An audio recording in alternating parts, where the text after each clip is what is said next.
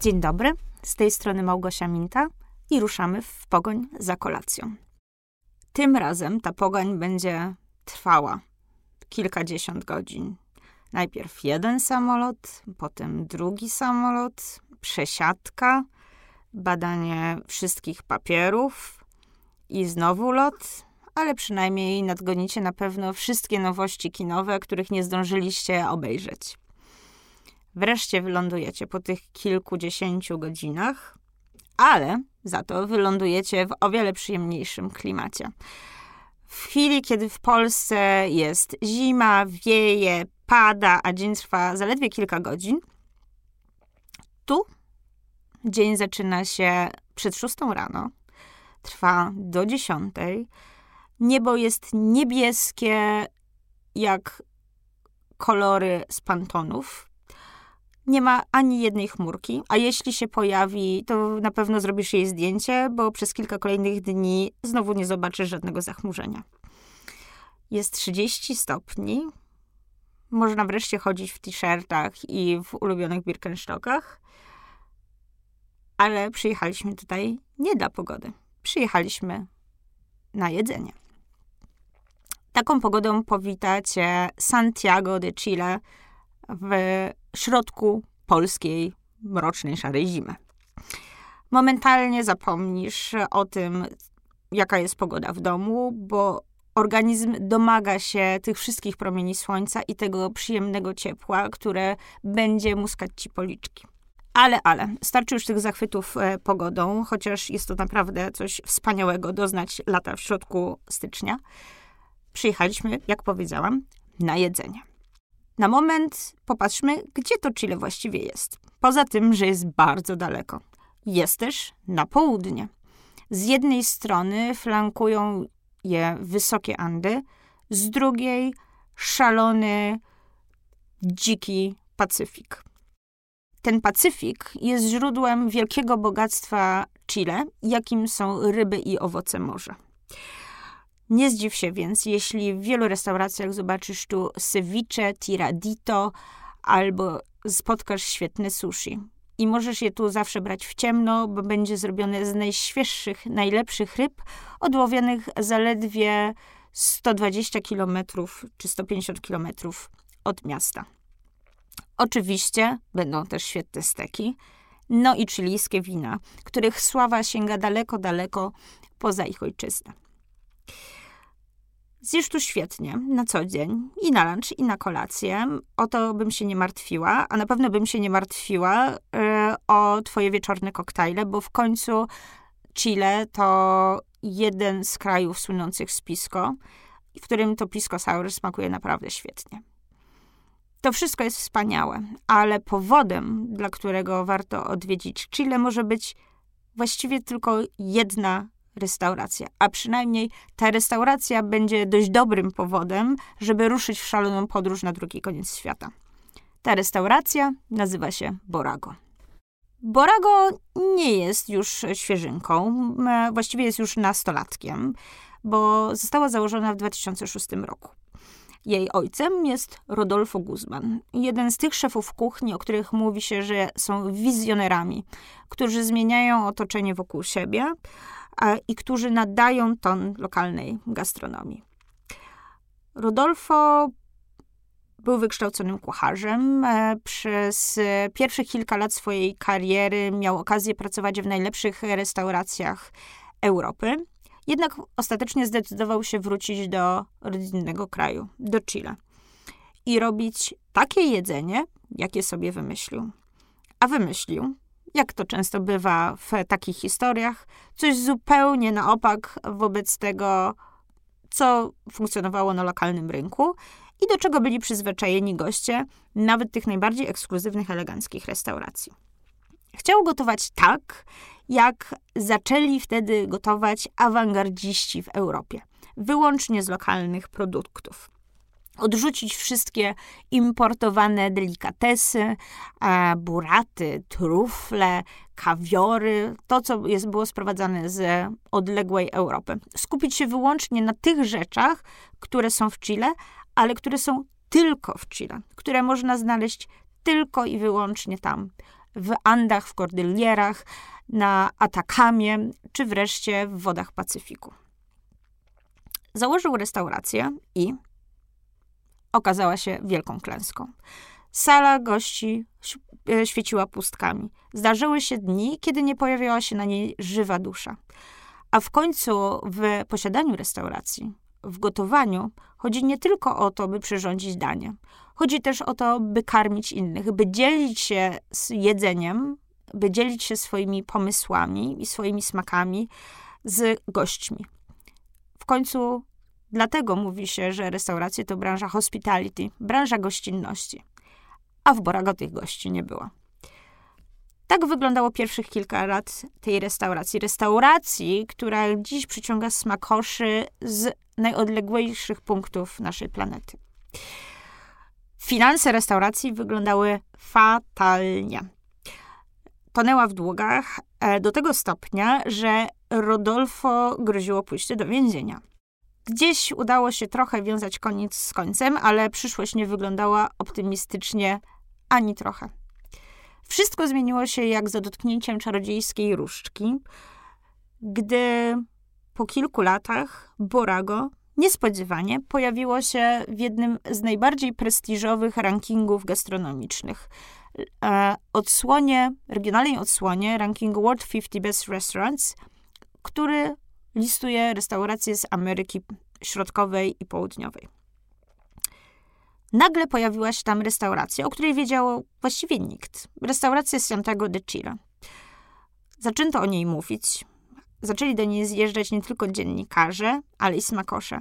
Z dnia na dzień pusta wcześniej sala, po której szumiał wiatr, stała się pełna. Zaczęła być wypełniona głosami ludzi, klekotem sztućców, pobrzękiwaniem kieliszków. Nagle to jedzenie, które proponował Rodolfo, okazało się być czymś niezwykle pasjonującym, intrygującym. Potrzebna była jednak osoba, która rzuciła na nie trochę światła. Pokazała palcem i powiedziała: tak, to jest naprawdę coś fenomenalnego, coś, czego nie znajdziecie nigdzie indziej. To miejsce, w którym posmakujesz całego Chile podczas jednego wieczoru. Pomysł Rodolfo na restaurację był z jednej strony prosty, a z drugiej skomplikowany. Chciał podawać tylko to, co można znaleźć w Chile. Jednak Chile to jeden z najdłuższych krajów na świecie. Jego wybrzeże ma ponad 4000 kilometrów. Rozciąga się od zimnych krańców Patagonii przez gorące, pustynne wyżyny i schodzi do oceanu. Można tu znaleźć wszystko, ale to wszystko jest zupełnie inne niż to, do czego przywykliśmy w Europie, czy nawet co można znaleźć w innych krajach Ameryki Południowej.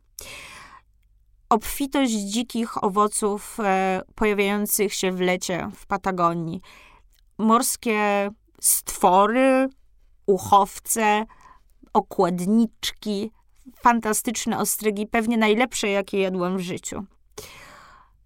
Fantastyczne ryby żyjące w zimnych morzach, ale też wodorosty, które można zbierać w oceanie. Oczywiście całe spektrum warzyw, dyń, pomidorów, awokado. Jest też nawet chili, ale to ciekawe, tych chili wcale nie ma tu tak dużo gatunków, jakby można było sądzić po nazwie tego kraju. Taki trochę lamerski żart. Żeby zebrać te owoce i znaleźć składniki, z których mógłby przyrządzać swoje dania, Rodolfo postanowił uruchomić znajomości. Najróżniejsze. Przyjacielskie, rodzinne. Dotrzeć do najdalej wysuniętych miasteczek czy osad oraz do ludzi, którzy jeszcze wiedzieli, co można znaleźć w dzikiej naturze i co ta dzika natura ma do zaoferowania człowiekowi. Zaczął sięgać po zioła czy jadalne rośliny, które były stosowane tradycyjnie, raczej jako środki lecznicze, przynoszące ulgę na przykład w przypadku bólów głowy, albo bólów gardła, albo na bolące mięśnie, ale nigdy nie były używane do gotowania. A tymczasem błąd. Okazało się, że wiele z tych ziół nie tylko można jeść i to w całkiem rozsądnych ilościach restauracyjnych, ale że te dzikie rośliny mają czasem niesamowite, unikalne smaki i aromaty. Wyobraźcie sobie chrupiące, drobniutkie listki, które smakują jak chipsy. Są tak samo słone i mają nawet podobną konsystencję. Jeden jest problem, żeby je znaleźć i zebrać, trzeba pojechać na wysokość 4000 metrów na pustynną Atakamę. Albo rika rika, inne zioło, którego często używa, które jest słodko-anyżowe i niesamowicie aromatyzuje lody czy śmietanę, ale równie dobrze sprawdza się też w aromatycznym, dzikim pisco sour. Munia munia, rika rika to są takie nazwy, które przewijają się przez całą kolację w Borago. Lepiej je notować, bo pewnie nieprędko je usłyszymy po raz kolejny. Usłyszymy je tylko w Chile. Poza dziwnymi nazwami, które prawdopodobnie po raz pierwszy w życiu usłyszysz właśnie w Borago, idę o zakład, że po raz pierwszy w życiu spróbujesz tu także czegoś, co nazywa się morską truskawką. A przynajmniej tak o tym, nie to owocu, nie to roślinie, mówi Rodolfo Guzman, szef kuchni Borago. Z morską truskawką spotkał się podczas jednego ze spacerów nad wybrzeżem oceanu. Wraz z liderem małej społeczności Mapuchów, z którą współpracuje, właśnie by pozyskiwać różne dzikie rośliny i zioła. Podczas przechadzki natrafili na sukulenta, płożącego się gdzieś po kamienistym wybrzeżu. Sukulent miał grubawe, takie przegubowate ni to gałązki, ni to łodyżki i przypominał bardziej roślinkę, którą znajdziesz w hipsterskiej kwiaciarni w Polsce, aniżeli coś, co by miało znaleźć się na półce w warzywniaku. Rodolfo został jednak poinstruowany, że jak najbardziej ta roślina nadaje się do jedzenia, a jej potoczna lokalna nazwa to właśnie morska truskawka. Wystarczyło obrać zieloną końcówkę zgrubiałej łodygi z woskowej, nieco twardawej skórki, by w środku natrafić na ciemno-czerwony, rdzawy miąższ wypełniony drobniutkimi pesteczkami. Ten miąższ, jak wskazywała nazwa, smakował dokładnie jak truskawki, a przede wszystkim pachniał jak truskawki z jedną małą różnicą. Był słony. Wyobraź sobie zatem truskawkę, wygrzaną w słońcu, taką kupioną właśnie na bazarku, lekko suchą, niezwykle aromatyczną, uwalniającą swój zapach przy byle dotknięciu, z drobniutkimi pesteczkami. I teraz tą truskawkę zanurz w słonej wodzie. Tak właśnie smakowała roślina, którą pierwszy raz Rodolfo spróbował dzięki jednemu ze swoich zbieraczy. Truskawki świetnie radzą sobie w cieście. I tak powstało jedno z najbardziej ikonicznych dań Borago. Truskawkowe ciasto z morską truskawką.